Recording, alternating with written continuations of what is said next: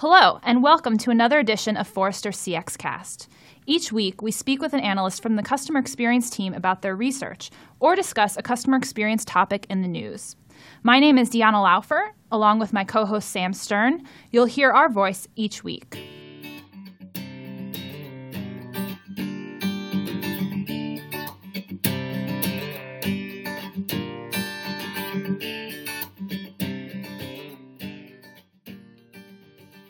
And welcome to another episode of CX Cast. I'm your co-host, Deanna Laufer, along with my co-host, Sam Stern. Hello. Hi, Sam. Today we have two guests to talk about their report called The Dawn of Anticipatory CX. We have Principal Analyst Ryan Hart on the Customer Experience team, and we have Vice President and Principal Analyst James McQuivey, who is on our CMO team, who co-wrote this report. So welcome, both of you. Thank you. It's great to have you both. This is a relatively new topic that Forrester is covering, especially in the CX world. So maybe Ryan, you could start by telling us a little bit about what you're seeing in the market that inspired you guys to write this report. Yeah, thank you, Deanna. I think part of the research that we want to do is push the boundaries of some of the thought leadership that Forrester is putting out in, in terms of CX. And I think, you know, we research a lot about emotion and the impact of CX on emotion. And well, it seems, you know, that human behavior is often considered irrational, or we think that buying behavior of customers is irrational. But I think that biologically and fundamentally, our physiology is the same. You know, human physiology is the same, and this ties really nicely in, into to kind of the concepts of behavioral economics. So, what can we predict about behavior or what a customer is going to do based on, you know, our understanding of the neurophysiology of the brain? How those chemicals interact. And you know I think that's really our only constant when when you have these evolving customers and these evolving expectations. It's a moving target but the physiology stays the same. James maybe you could elaborate a little bit more on the physiology behind anticipation. You know what about this should our listeners know about? Well it's an important question. In fact it it, yeah. it adds nicely to what Ryan was just saying as we're trying to push the boundaries of what people think CX encompasses. From my perspective not being a CX pro or a CX analyst myself, I'm looking at it and saying, okay, good that we are working so hard to get the momentary CX, that in-moment customer experience to be as delightful as possible. But really the way we know the brain works is that your experience of a moment is also a function of what you brought to that moment, what your expectations mm. were, and how you imagined that moment would be. And so you know, the, the old line about the best way to to overperform is to keep expectations low. That's part of that, but there's a lot more to it than that. So if I show up at a place like Disney World, I show up with a certain set of expectations. If I show up to my birthday, and this may happen in your household differently, but some people show up on their birthday just excited about all the good things that are going to happen to them, and they think I shouldn't have to work on my birthday. I should. All of that is a function of what they're anticipating a future experience to be like. Well, where does that anticipation come from? It certainly comes from their prior experience, from what someone told them. It comes from a marketing message that my CMO client that I'm working with has spent a lot of time crafting. But where does that message go in the brain? Interestingly, of all the places it goes, and it does go in multiple places, one spot is this anticipatory reward system that we specifically highlight in this report. And yeah. this system has the job of essentially taking something that we look forward to and creating a kind of chemical loop that says, let's keep looking forward to that and forward to that in order to motivate us to actually go get it. So that when we do yeah. get it, then the chemicals reward us and say, congratulations, you've got that thing that we wanted so desperately. And this anticipatory reward system is active in all kinds of things from, you know, looking forward to a, a, a hug and a kiss at the end of a long day or looking forward to a new movie that everyone is talking about. It's that anticipation of something that is a little bit uncertain. In fact, interestingly enough, uh, the more uncertainty there is associated with it, in some cases, the more we anticipate it. And then we get this chemical payoff right before it happens which is hmm. itself very interesting. Right before the thing happens, we get the chemical payoff. It's a little bit of a high that we experience. And that's the power that we're trying to tap into beginning with this report. You know, we go through this period of buyer's remorse, which you know, you've saved and you're anticipating for this new house or this new boat and you're, you're excited because you have this flow of dopamine and you're, you're anticipating this. But once you get the reward, then you have this buyer's remorse. And it's actually because when you actually obtain the reward, that's actually when dopamine begins to dissipate. It's the natural process of always seeking some new novel experience. And so it's very interesting how as humans, you know, we get on this hedonic treadmill. We always think, okay, I bought my house, now what?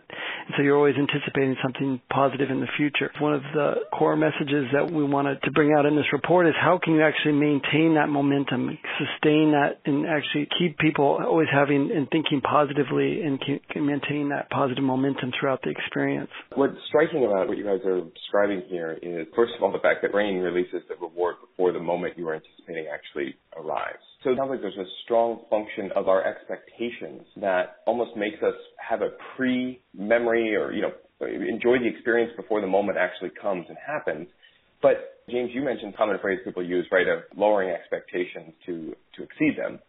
And I could see this going in two ways, right? On the one hand, it's, oh, we want to keep expectations low so that we can exceed them and delight you. On the other hand, maybe we want to heighten expectations because birthday, you know, your birthday is a day of heightened expectations about people paying attention to you. And if you have a good day, it's almost like you anticipated it and your heightened expectations were met, so you were excited the whole time. Whereas there's sort of a, you know, flip side to that, which is you weren't expecting anything and someone threw you a surprise party. So that it's the surprise and delight moment.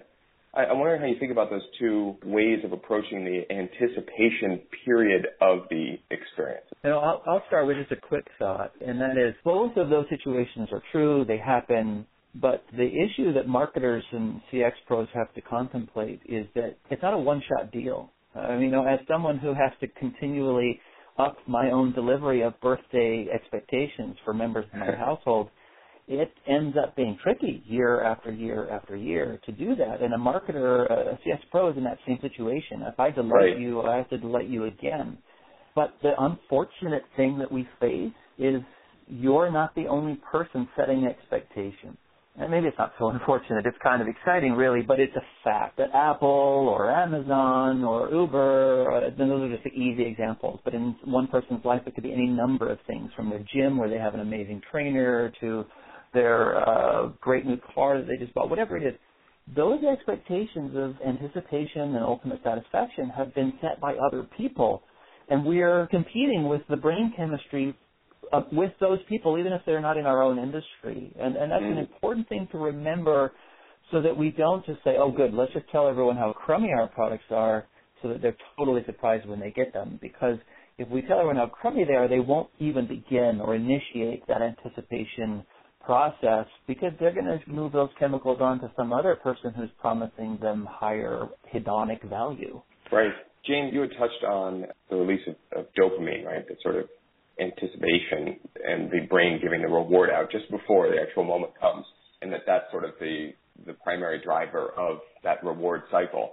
Are there other elements to that, other components to that sort of making us feel good, making us feel like we've had, you know, the, the thing we've been anticipating has been delivered now, even even before it actually happens? Yeah. It's a very important question because sometimes when we learn something new, uh, say dopamine, or we've seen this with uh, oxytocin when that was first understood. We learn about these brain chemicals. We think, oh, that explains it. That explains pleasure. That explains bonding. That explains anticipation. And it's really important to realize that even though we do some amazing animal studies to see how monkeys who have similar brain structure do some of these things and respond to a single stimulus, as human beings, we are not generally single stimulus minded creatures. We exist in a world where our next dopamine fix could come from dozens of possible things we could choose to do next. So we're not just trying to get that fix from that pellet that's going to be dropped from uh, you know the blue button that we've pushed as maybe an animal uh, can be reduced to that. Except in the case of extreme opiate addiction, where that is actually the mental state of someone in extreme opiate addiction. Uh, I know this from a project I worked on years ago, where they in fact only do have one thing that they want, and that is an opiate mm. fix.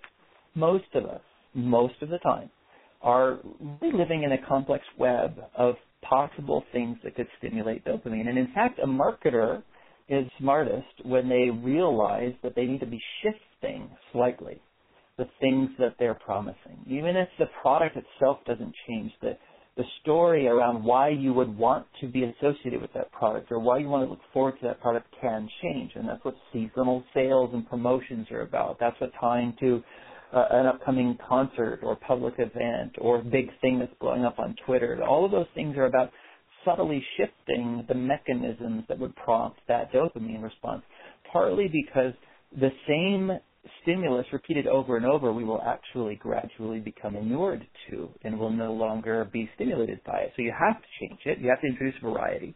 But also because in my mind, there are all sorts of areas that aren't being scratched.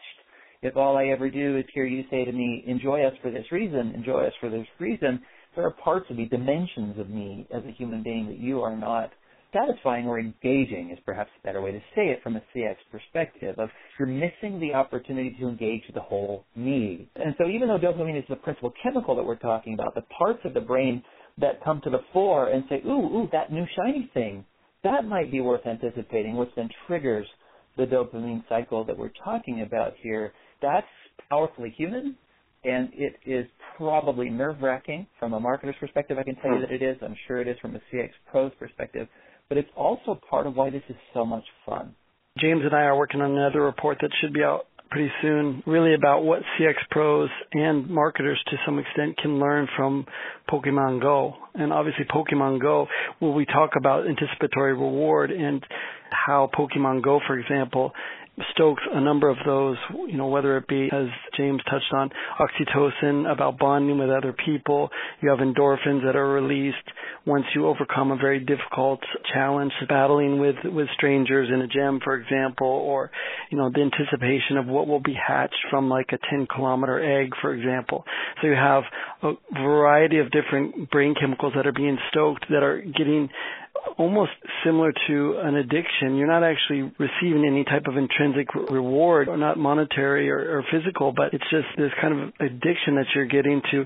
You're so excited to see what the next reward is or the next prize that you win. Um, and that's really what is so compelling about gamifying, whether it be physical experiences or, or games, actual games like Pokemon Go. Yeah, I think that's a, a great example. And, you know, it sounds pretty tricky, I guess, even that's an understatement, you know, the idea of keeping this high throughout the whole experience. Ryan, maybe we can close with a little bit of practical advice. You know, how should the CX pros listening to this podcast, how can they harness the power of anticipation to design an experience that does sort of deliver those high points throughout the entire experience that they're designing and delivering? Sure. James talked a little bit about Disney, and a lot of companies will look at Disney and say, wow, if there ever was a master at anticipatory CX, it would be Disney, and that's kind of their business. And it's actually getting people excited to come to the theme parks, getting people excited to go in the store and buy action figures, or putting out trailers maybe a year before the movie's actually released and getting people excited about it. And they do a good job of following and sustaining that momentum throughout the experience. But what if you're not Disney, for example? What if you are a travel company? What if you're an insurance company? Okay, what does this mean for me? You know, obviously, it's very difficult to get people excited about going in and paying their premiums, for example, for their life insurance, or getting people excited about anticipating going into your bank and transferring money, for example. But how can you actually take some of these elements of gamification and apply these into thoughtfully designed experiences that use elements of unpredictable rewards or incremental achievements? You know, a lot of these we see in, in, in a lot of different loyalty programs do a good job of, of getting people engaged and, and looking how a lot of online uh, assets use elements of gamification to engage customers is a really good start. And then obviously every business is different in how they want to do that. But that's part of the excitement. And that's why we're really at the dawn of anticipatory CX. I don't think that there's one right way to do this. I think that's about being creative. It's about using design thinking and human-centered design to really create these exciting new experiences yeah, TripAdvisor gets me all the time sending me these emails. You're only one review away from your next badge. You know, five people found your review very helpful. It's uh, it's very nice to think that. Yeah, but I, I love that idea. You almost have you know your Disney trip that you reviewed on TripAdvisor, and then if you could, if the bank account could link into that sort of borrowed you know anticipatory uh, design as well, they could be helping you save for your next vacation that you're going to review on TripAdvisor. That that could become the loop almost. Um, absolutely, but, absolutely. So I, I, like that idea of you know because you're as you're saying it's like it's, it's, there's nothing anticipatory about transferring money, but you can anticipate a vacation, and part of that anticipation is saving until you have enough money to go, which the bank can help you with. Just exciting for me that we're able to help people realize that there is more power to, than just the in-moment customer experience available to CX pros. That really Mm. You can start developing the story that you're telling through your experience of what you should anticipate, what it feels like to be in that moment before it happens, and then how to reflect on it in a positive emotional way after it's done, which then initiates the next cycle of desire and anticipation. Um, and I think that that expands the role of CX, but in a way that I, from my experience with uh, customer experience professionals, that they're ready for. Thank you both for joining hmm. us today to talk about this report. I found it very thoughtful and, and, pretty fun read. You've got lots of good examples in there, so we'll definitely link that for our listeners. Again, it's called The Dawn of Anticipatory CX. And thank you, Ryan and James, for joining us today. We hope to have you back. Bye, everyone.